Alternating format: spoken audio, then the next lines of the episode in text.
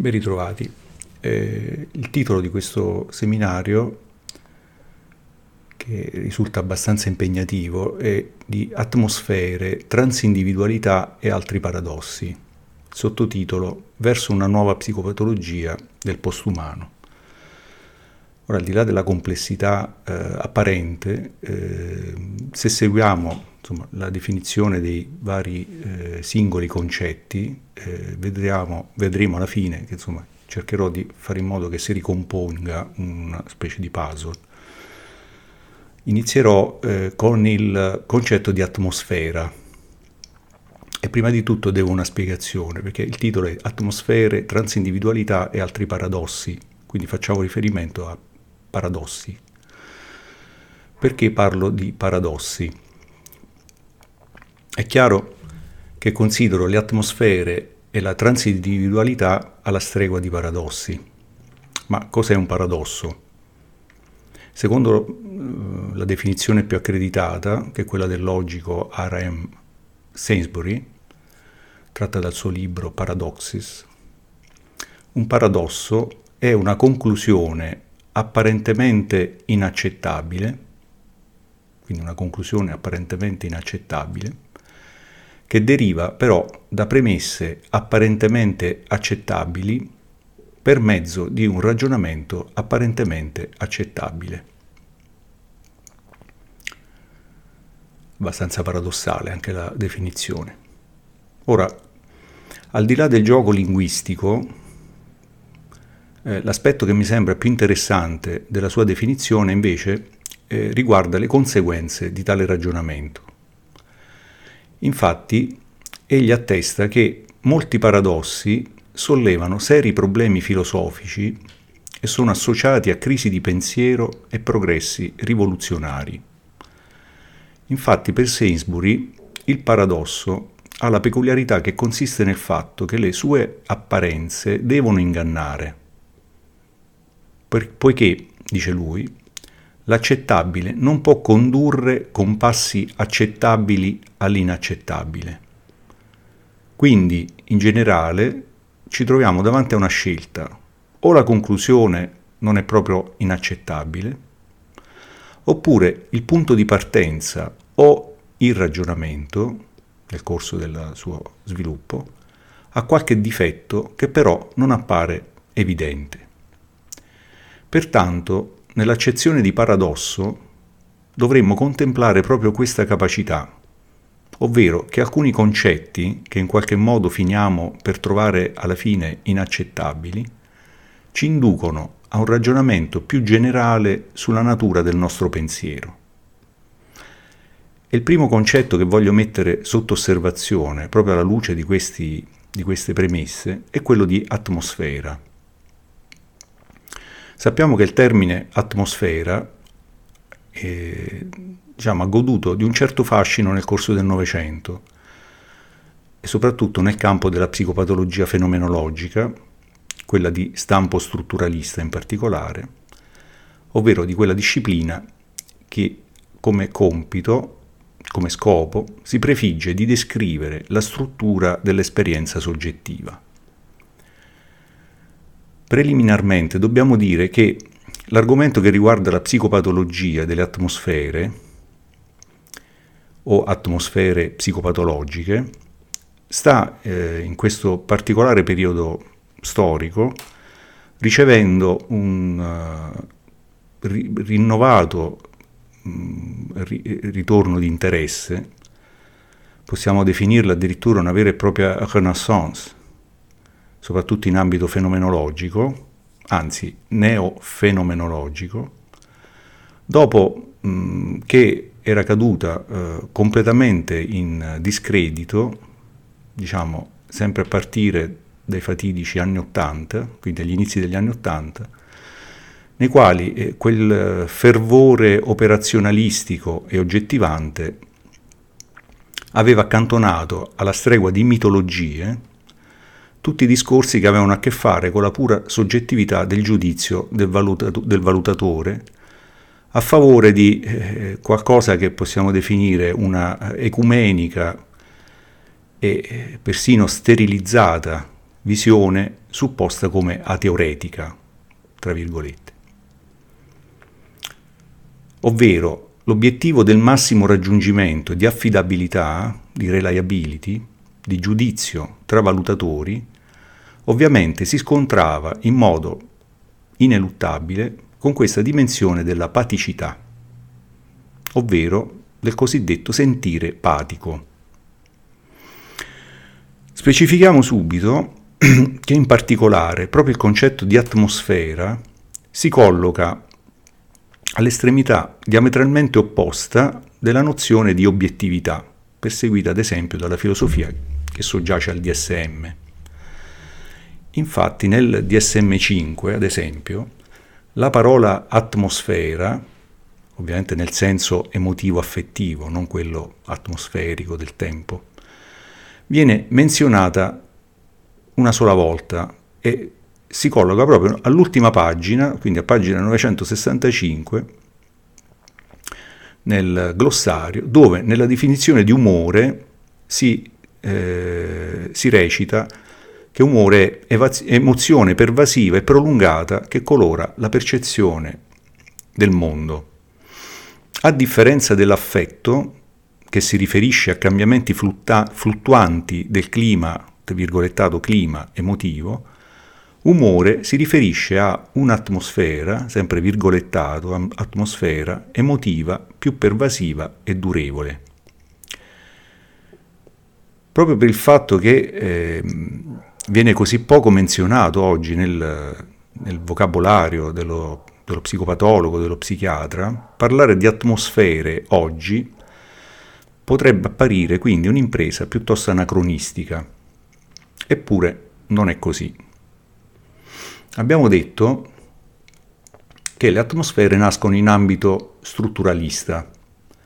Conviene chiarire da subito questa provenienza perché solitamente quando parliamo di strutturalismo il nostro pensiero corre verso De Saussure, Lévi-Strauss e immediatamente dopo ai cosiddetti post-strutturalisti nei quali loro malgrado figurano personaggi come Foucault e Deleuze, che però, come vedremo in questa storia, c'entrano e come. Infatti, eh, la psicologia strutturale a cui faccio riferimento in questa prima fase di sviluppo, del concetto quindi di atmosfera, è in particolare quella tedesca, che detta anch'essa strutturalismo, cioè fa parte della grande famiglia degli strutturalismi, di cui, eh, i, cui legami con gli sviluppi francesi è molto tenue.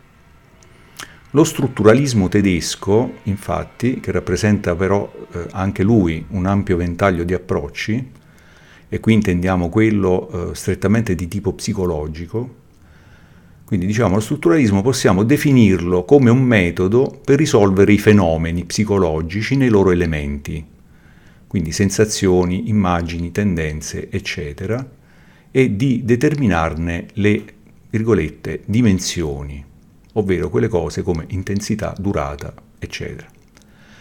Tale metodo, questo strutturalista, si contrappone sempre in ambito psicologico, si è contrapposto e continua a contrapporsi a tutta una gamma di approcci che possiamo collocare sotto il cappello di funzionalismi o funzionalismo, il cui scopo dottrinario invece è quello di rilevare eh, in ogni processo mentale la funzione che gli appartiene, la funzione che gli è propria, ovvero tutto ciò che consente all'organismo di favorire l'adattamento all'ambiente in cui si trova inserito.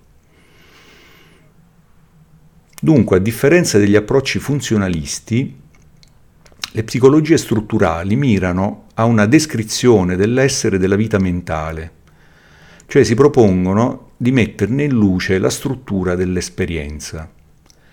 E in particolare già possiamo specificare che nell'ambito di riferimento della teoria strutturalista, eh, di cui poi ci occupiamo ora, ovvero dello strutturalismo fenomenologico e gestaltista, che è rappresentato, insomma, l'approccio strutturale fenomenologico comprende studio, studiosi di tipo, di, insomma, di, del calibro di Stumpf, Meinong, Ehrenfels, Husserl, mettiamo lì, Köhler, Kafka, Wertheimer, cioè tutta la, la psicologia della Gestalt, e in particolare gli autori eh, della psicopatologia fenomenologica, che ovviamente si sono particolarmente impegnati a vario titolo sul fronte eh, dell'individuazione di caratteristiche strutturali del sentire epatico, che sono eh, Erwin Strauss, Hubertus Tellenbach, Enricus Cornelius Rumke e Wolfgang Blankenburg, che sono per questo aspetto i nostri autori di riferimento. Quindi dicevo, eh, occupandoci noi dello strutturalismo fenomenologico e gestaltista, che è un approccio che insomma, si è costituito all'inizio del XX secolo, a partire dai lavori di Brentano e di Dilthey, eh, l'esperienza di cui ci si occupa in questo ambito non è l'erfahren, ma invece quello che abbiamo definito come erleben, cioè l'esperienza vissuta, e non mostra invece questo approccio alcun interesse per la comprensione della sua funzione, proprio a, dispe- a discapito del, del funzionalismo, quindi non si occupa del suo essere per o suo, diciamo, dei suoi presunti significati finalistici teolo- teleologici. L'atmosfera quindi nasce in un contesto eh, che possiamo definire puramente descrittivo e analitico alla maniera di Dilthey, cioè beschreibende und zergleidende cioè descrittivo e analitico, seppure già da subito possiamo dire che si individua come, in questo caso, l'atmosfera come particolarmente problematica. In particolare, che, eh, questa dimensione, che almeno alle sue origini collochiamo ancora in un solido contesto soggettivistico, per così dire trascendentale kantiano, attiene a quella fondamentale capacità intersoggettiva, e quindi già si proietta al di fuori del soggetto, quindi quella capacità, quella proiezione, quella interpretazione di una sentimentalità diffusiva che permette al soggetto di intuire, sottolineo intuire, gli stati emotivo-affettivi che si generano all'interno delle relazioni tra soggetti o anche nel caso più recente, anche tra il soggetto e il particolare contesto ambientale in cui si trova immerso.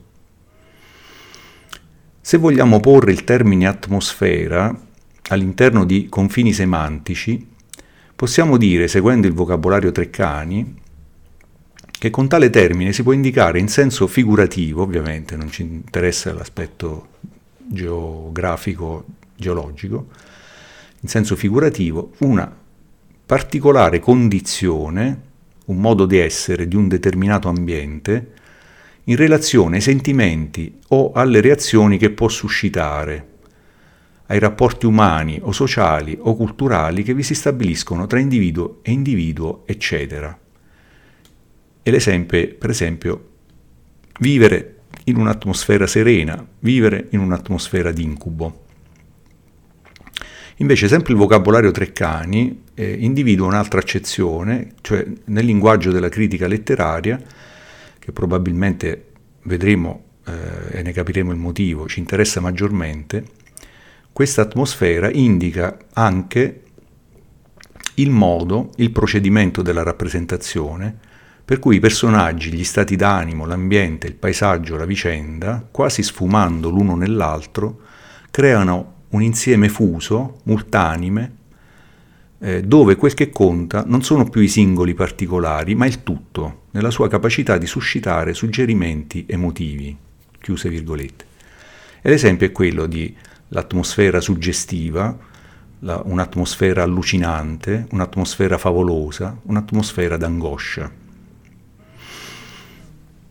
Immagino che si sia già cominciato a cogliere la pregnanza di un concetto quello di atmosfera, che almeno in linea teorica può avere un immenso impatto sulla percezione dei rapporti eh, psicopatologicamente pregnanti, nelle modalità della relazione io-altro, io-mondo, e si intuisce il potenziale interesse che un simile costrutto può attrarre da parte delle discipline psicologiche e psicopatologiche.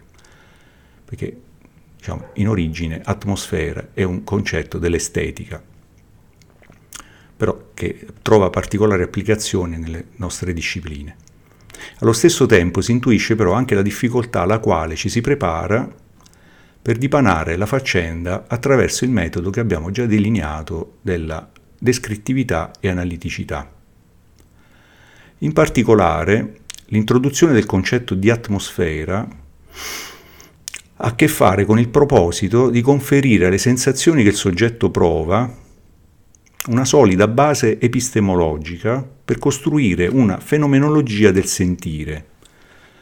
Quindi, ad esempio, quelle sensazioni che si ritrovano alla base delle percezioni deliranti, per, per cominciare. Si parla a tal proposito, infatti, di atmosfera delirante. L'atmosfera, quindi come Erlebnis, si colloca all'interno di una dimensione del sentire, di aistesis ma proprio in virtù di questa collocazione sorgono già evidenti problemi. La difficoltà all'affermarsi di un tale costrutto viene già rilevata ab origine e deriva dal fatto che già agli albori della nascente disciplina della psicopatologia, e quindi con Jaspers, erano già stati formulati ed accettati vari concetti che in qualche modo andavano a sovrapporsi e a interferire con una chiara definizione di tale contesto, e in particolare gli ambiti di sovrapposizione erano rappresentati da tutto il mondo dell'Einfühlung e dalla ricca eredità delle Stimmungen, cioè dall'intero repertorio delle tonalità affettive. Atmosfera deriva dal greco atmos, che indica nebbia, vapore, ovviamente sfera si riferisce alla palla, quindi una palla che è circondata da nebbia e vapore. Eh, la radice indoeuropea del termine si ricollega a tutta una serie di concetti che hanno a che fare con il respiro. Ad esempio il tedesco Atem eh, sta per alito, respiro, e Atmen, verbo, sta per respirare. Nell'antico indiano Atma rappresenta il respiro, l'anima, il sé e deriva dalla, dalla radice Atman, che è una parola centrale della, dell'antica filosofia indiana. Solo per ricordare eh, brevemente, eh, molti termini del greco antico hanno alla loro genesi l'idea di respiro. Eh, Rosalind Onians, che ha scritto eh, diciamo, un interessante libro edito da Delphi, che Le origini del pensiero europeo intorno al corpo, la mente, l'anima, il mondo, il tempo e il destino, eh, in, questa, in questo volume fa eh, una disamina attenta sulle origini di alcuni concetti cardine del pensiero greco antico.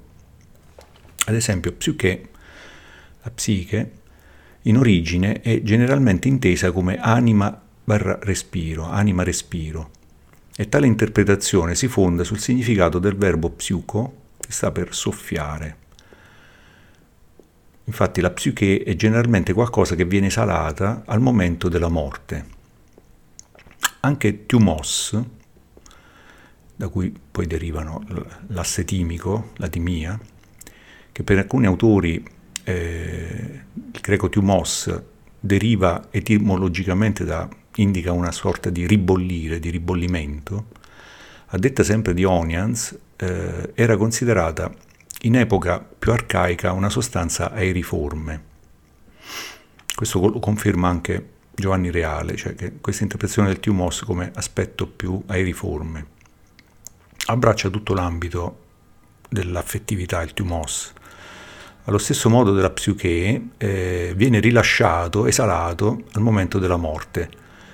E in più esempi invece si stacca dalle bianche ossa, che in, quindi pertanto si identifica con una sorta di principio vitale che muove le membra. Anche il termine fren da cui insomma, frenologia, frenico, eccetera, è un organo che molti studiosi eh, hanno collocato, ne, cioè, che indica ovviamente il, il, il cervello nella, nella, nella, Grecia più, più moderna, eh, invece in, in, in, epoca arcaica eh, si collocava nel petto eh, e, e, probabilmente era il diaframma oppure addirittura i polmoni, frenes. Ci sono poi, infine, profonde similitudini anche con il concetto di aura. Anch'essa è un termine che deriva dal greco e indica una brezza il soffio, l'alito. Il concetto di aura ha goduto di una grande fortuna nel campo dell'estetica nel corso del Novecento, grazie all'opera di Walter Benjamin, che ne ha discusso nella sua opera fondamentale, che è l'opera d'arte nell'epoca della sua riproducibilità, che eh, diciamo, un'opera che ha subito eh, varie riscritture e che sono tutte raccolte in, nelle sue varie eh, edizioni in un testo, ma è anche incluso in una raccolta di saggi che ha un titolo caratteristico, è Aura e Shock. Aura e Shock. La nozione beniaminiana di aura diciamo, fa riferimento a una serie di tradizioni, dalla mistica ebraica, c'è dentro le correnti spiritistiche, occultistiche, medianiche, eh, l'irrazionalismo della filosofia di Klages, eh, c'è delle, dell'estetica goetiana e c'è anche eh, riferimenti alla poetica di Baudelaire e di Proust.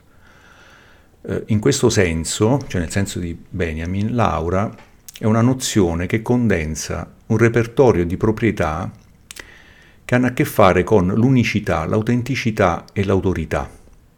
Mi spiego meglio. Per, Bien- per Benjamin l'aura è un particolare tipo di atmosfera che ha delle caratteristiche fantasmagoriche che, virgolettato, avvolge come un filtro un vero e proprio medium, eh, l'intera cultura materiale borghese ottocentesca chiuse virgolette.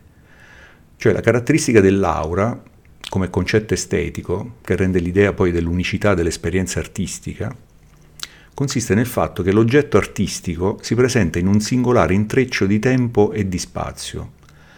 Questa cosa Benjamin la chiama un'apparizione unica di una lontananza. E fa degli esempi molto letterari, poetici l'avvicinare le cose a sé, dice Benjamin, cioè l'avvicinare le cose a sé, alle masse, è diventato un'esigenza appassionata dei contemporanei, tanto quanto superare l'unicità di ogni situazione attraverso la sua riproduzione. In questo Benjamin eh, ravvisa allo stesso tempo una minaccia e un'opportunità, cioè questo bisogno di avvicinare le cose a sé, cioè da questa diciamo, dimensione eh, atmosferica della lontananza, cioè di questa sorta di afflato con, con, l'opera d'arte, che però rimane lontana. C'è bisogno, diciamo, nell'epoca contemporanea, moderna, quello di avvicinarsi e di riprodurla. Eh, questo bisogno incontrastato di appropriarsi dell'oggetto ad una distanza il più ravvicinata possibile, quindi nell'immagine, nella copia, per Benjamin spogliano l'immagine dalla sua aura, cioè spogliano l'opera dalla sua guaina, dice lui. Al tempo stesso però, eh, perché molti diciamo, critici eh, immaginano una sorta di eh, volontà di trattenere la storia, invece per, per Benjamin allo, allo, stesso tempo questo declino dell'aura, quindi nell'opera d'arte, eh, però gli appare anche come un enorme guadagno in quello che lui chiama lo spazio di gioco, lo Spielraum. E questo gioco per Benjamin è costituito dallo shock. Lo shock è quella caratteristica per la quale l'opera d'arte è capace di imporsi eh, di fronte a spettatori distratti, cioè come se fossimo tutti affetti da una sorta di chronic attention deficit disorder. La nozione di shock per Benjamin si alterna a quella di aura secondo una dialettica di prossimità-distanza. Quindi l'aura è un'atmosfera, un'atmosfera particolare, ma è una, anche un'atmosfera fragile. Fragile perché la contemporaneità, e qui troviamo il senso del nostro discorso, la contemporaneità nella sua maniacale voracità della rappresentazione in qualche modo se l'è persa, togliendo l'oggetto dal suo contenitore. Al suo posto si installano tutta una serie di presidi sostitutivi, scioccanti, dice Benjamin, che poi per esempio che lui rappresenta come la frenetica tecnica del montaggio del cinema, la poesia di Baudelaire, tutti gli sviluppi delle avanguardie artistiche e letterarie, no? che hanno tutte queste componenti scioccanti, che in qualche modo però hanno contribuito diciamo, all'epoca moderna all'accettazione di ciò che Max Weber eh, ha denominato il disincantamento del mondo, di Entzauberung der Welt. E che cos'è questo disincantamento del mondo? È quel processo di intellettualizzazione, dice Weber, queste cose Weber le dice nella eh, la professione, oddio, la scienza come professione, eh, quindi è quel processo, quindi il disincantamento del mondo, è quel processo di intellettualizzazione e di razionalizzazione che ambisce a, virgolette, dominare tutte le cose mediante un calcolo razionale, chiuse virgolette. Cioè Weber vede in questo esito del disincantamento l'effetto di una sorta di forza destinale millenaria che lui fa risalire alla maniera di Nietzsche, alla maieutica di Socrate e quindi con l'imposizione della nozione di concetto. Quindi la centralità di questa cosa del Begriff, del concetto, nella, nella filosofia diciamo che sta eh, nel Novecento tedesco, e di logos. Quindi l'imposizione di, della nozione di concetto e di logos da parte di, di Socrate, di Platone, e il logos è, è proprio inteso come calcolo razionale, quindi la razionalizzazione nasce lì. Poi c'è una, dire, un ulteriore sviluppo eh, nel post-rinascimento attraverso l'introduzione nell'età moderna del, del metodo scientifico, quindi dell'esperimento scientifico.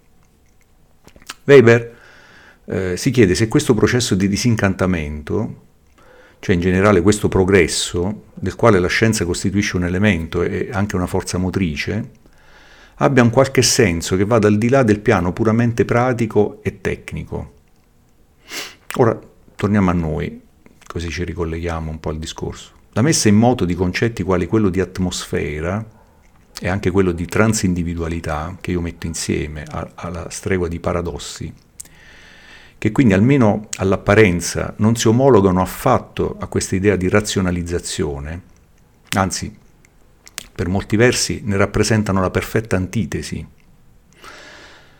Appartengono tuttavia per intero a quella narrazione dialettica che è imposta all'epoca contemporanea e che si muove lungo quest'asse di prossimità-distanza e che si traduce, in questo caso, in un alternarsi di disincantamenti e di reincantamenti. L'effetto perturbante, perché l'effetto è perturbante, di questa dialettica deriva dal fatto che però l'unico reincantamento concepibile, come vedremo ad esempio nell'opera di Bernard Stiegler, ehm, può avvenire solo attraverso una sorta di fuga in avanti, come dice l'autore, cioè un nuovo progetto industriale, virgolettato, un nuovo progetto industriale che miri a intensificare la singolarità in quanto incalcolabile. Quindi l'unico modo per riappropriarsi di quel piano delle consistenze, dice lui in modo molto poetico, che è quello del canto, cioè il rincantamento, quindi riappropriarsi della consistenza del canto, il canto delle sirene, dice lui, senza le quali non c'è nulla, questa immagine un po' poetica, è inventare una industria del calcolo che impedisca il calcolare le esistenze o sulle esistenze, il calcolare le esistenze. Pertanto, per tornare al concetto psicopatologico di atmosfera, questa si impone in un senso quantomeno bizzarro, poiché, come vedremo, nel corso del suo sviluppo storico, allo stesso tempo si vuole inserirla nell'ordine del discorso scientifico, in qualche modo reificandola, ma allo stesso tempo si pretende che sia rappresentativo di quella totalità indivisibile e luminosa che la scienza non può cingere. Hermann Schmitz, che è il fondatore di questo nuovo approccio della fenomenologia, detta appunto la nuova fenomenologia, e che dedica non a caso alle atmosfere una grande parte del suo interesse, parla per l'appunto, come vedremo, di, di questo processo di oggettivazione psicologistico-riduzionistico-introiettivistica, come di quella tendenza che a partire dal V secolo a.C. con Socrate e Platone, quindi ritorniamo a questa tematica nicciana no? della, della socratica, ha provveduto, quindi questa, mh, questo processo di oggettivazione psicologistico, riduzionistico, introiettivistico, quindi la, la, l'interiorità, la psicologia e il riduzionismo stanno tutte insieme e provengono da questa tradizione socratica, hanno provveduto alla separazione di un mondo interiore psichico ritenuto diverso per ogni possessore di coscienza, quindi hanno creato il soggetto, quindi separato un mondo interiore psichico che deve essere diverso per ogni, per ogni eh, possessore di coscienza, e all'interno del quale viene segregata tutta la sua esperienza vissuta, quindi si genera lo psicologismo, la psicologia, quindi l'origine della psicologia, laddove però il mondo esterno che permane tra le anime viene, lui dice, levigato, sino a che non ne restano che pochi tipi car- caratteristici, particolarmente adatti alla statistica e alla sperimentazione, per la loro durevole e intersoggettiva identificabilità, misurabilità e variabilità selettiva. Questo lo dice Stigler nel Reincantare il mondo. Eh, quindi le atmosfere, al pari dei sentimenti e delle Stimmungen, rappresentano invece per Schmitz quella dimensione che non si può collocare né in quel fuori del mondo esterno né in quel dentro del mondo interiore psichico. E quindi nella filosofia della nuova fenomenologia assumono pertanto una sorta di statuto ontologico di quasi cose. Infatti eh, Schmitz parla proprio di quasi cose. Messa in questi termini, adesso permettetemi di giocare un po' con le parole, se volessimo giocare un po' con i concetti di Tellenbach, eh, la condizione del soggetto moderno, eh, se vogliamo assimilarla a quella del, diciamo, di quello che lui descrive come tipus melancolicus, e mettiamo che possiamo porre le, la, l'equivalenza della condizione del soggetto moderno analogamente a quella del tipus melancolicus, potremmo racchiuderla in quella che lui chiama la costellazione includenza, di costellazione includens, ovvero sembra essere rinchiusa in una autocontraddizione. L'unica possibilità esistentiva per il typus melancolicus, vogliasi dire, quindi condizione metaforica per indicare il soggetto della modernità, appare quella di una totale alienazione dell'essere nei propri oggetti, nel proprio ordine ambientale. Eh, dice Tellenbach, egli, intendiamo questo soggetto, si incatena a questa identità dell'essere per non dover passare attraverso quel nulla che ci separa dal futuro e nel quale noi non sappiamo cosa saremo. Questo lo trovate nella Melancolia di Tellenbach pagina 133. Il concetto di atmosfera invece si innesta in quel discorso invece della rimanenza, ovvero ciò che Kierkegaard ha denominato tutto trattini, rimanere indietro a se stessi. Ovvero, il soggetto della modernità, che intende, questo virgole, sempre parole virgolettate, che intende sempre solo il possibile, vuole porre l'impossibile come possibile. Ora, rimanere incastrati tra queste dimensioni, l'includenza e la rimanenza, in questa metafora, se me la consentite, sembra essere un po' la maledizione del nostro tempo. E lì che si manifesta l'aspetto paradossale.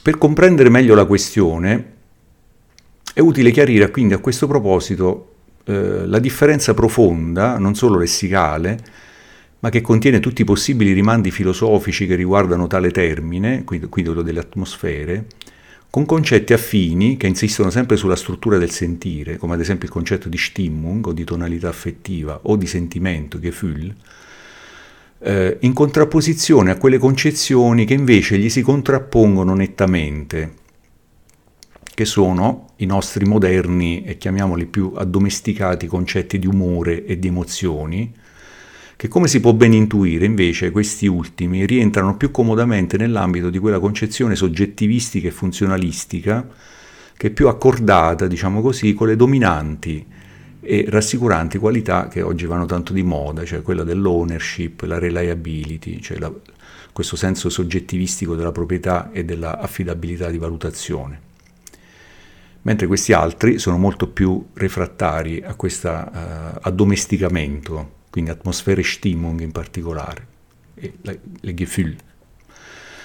Se proviamo invece a immaginare a come noi ci rapportiamo no, in senso lato di fronte al vissuto puramente soggettivo, all'Erlebnis, cioè poniamo la condizione di non avere più diciamo, questo obbligo gnoseologico, cognitivo, eh, di riconoscere o di descrivere in modo analitico le esperienze che viviamo, ma solo di accoglierle per come si manifestano, cioè per come sono in se stesse, an die Sagen selbst, direbbe la fenomenologia di Husserl.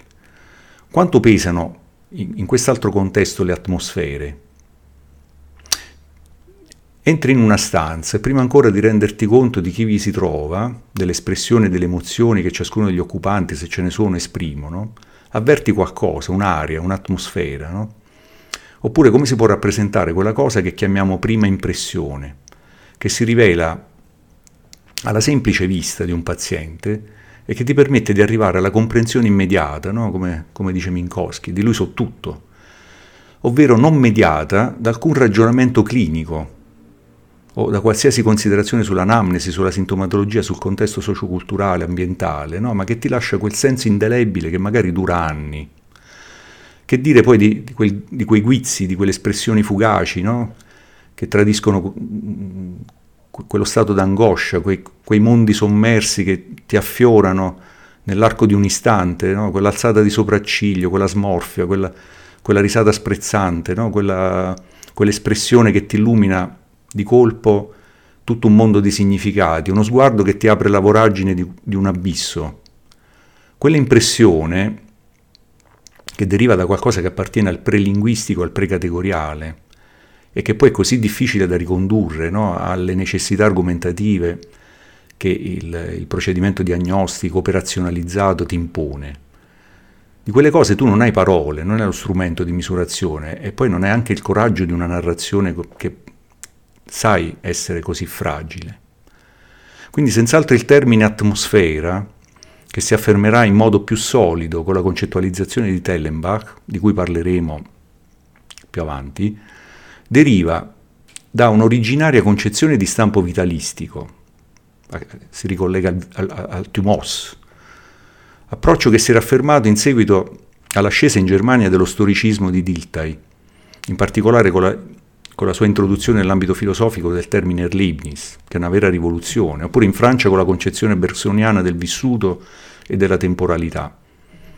Ora, facendo tesoro di tali premesse e anche delle insidie che si nascondono dietro questi concetti, anche il, il, diciamo, il pericolo insito di una eh, caduta nell'irrazionalismo, però ci addentriamo comunque dentro questo mondo atmosferico e ci chiediamo, può essere indagato, descritto, concettualizzato, classificato alla maniera degli altri concetti della psicopatologia? In altre parole, come si definisce in termini psicopatologici, quindi diciamo in termini epistemologicamente appropriati, il contenuto di un'atmosfera? Come si analizzano le qualità? Ora, cercheremo per ora, quindi nel prossimo, nella prossima lezione, di ricostruire la storia in ambito psicopatologico che porta alla formulazione del concetto.